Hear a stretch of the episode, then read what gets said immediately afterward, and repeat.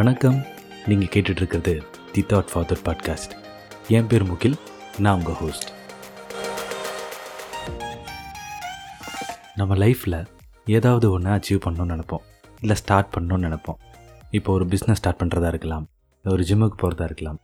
இல்லை லைஃப்பில் ஒரு முக்கியமான டிசிஷன் எடுக்கிறதா இருக்கலாம். ஆனால் ஏதோ ஒரு ரீசன்னால் நம்ம அதை செய்யாமலே இருப்போம்.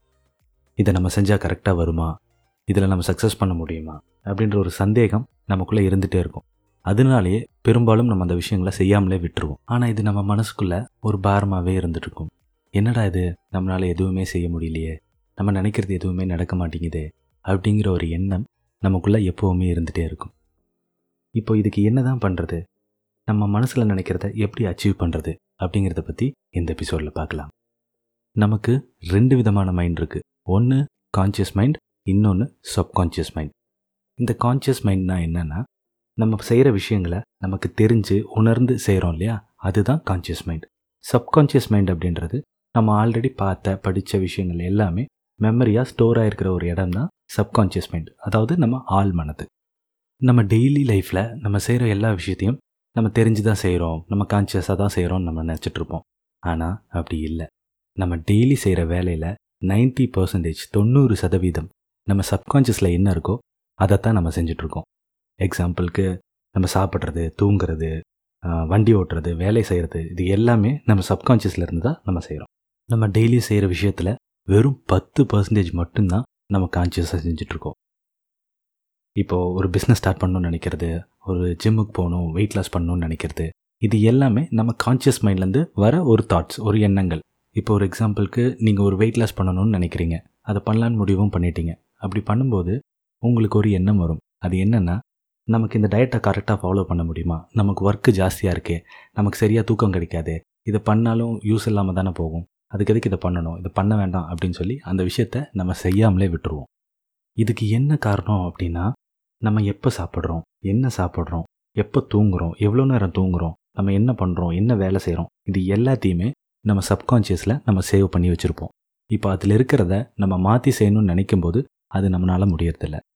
இதுக்கு என்ன ரீசன் அப்படின்னா நான் முன்னாடியே சொன்ன மாதிரி நம்ம செய்கிற வேலையில் 90% பர்சன்டேஜ் வந்து நம்ம சப்கான்ஷியஸில் இருக்கிறது தான் செய்கிறோம் நம்மளோட சப்கான்ஷியஸில் எல்லாமே சேவ் ஆயிரும். நம்ம பார்க்கறது படிக்கிறது தெரிஞ்சுக்கிறது இது எல்லாமே நம்ம சப்கான்ஷியஸில் சேவ் ஆயிரும். எதை நம்ம ரிப்பீட்டடாக அதாவது தொடர்ந்து நம்ம செஞ்சுட்டே இருக்கோமோ அதுதான் நமக்கு தேவைன்றதை தெரிஞ்சு அந்த சப்கான்ஷியஸ் நமக்கு அதை திருப்பி கொடுக்கும். இப்போ ஒரு யூடியூப் பார்க்குற மாதிரி நம்ம யூடியூப்பில் எந்த வீடியோ பார்க்குறோமோ அதுக்கு ரிலேட்டடான வீடியோக்கள் மட்டும்தான் நமக்கு திரும்ப திரும்ப ரெக்கமெண்டேஷனில் வந்துட்டே இருக்கும். இதே தான் நமக்குள்ளேயும் நடக்குது.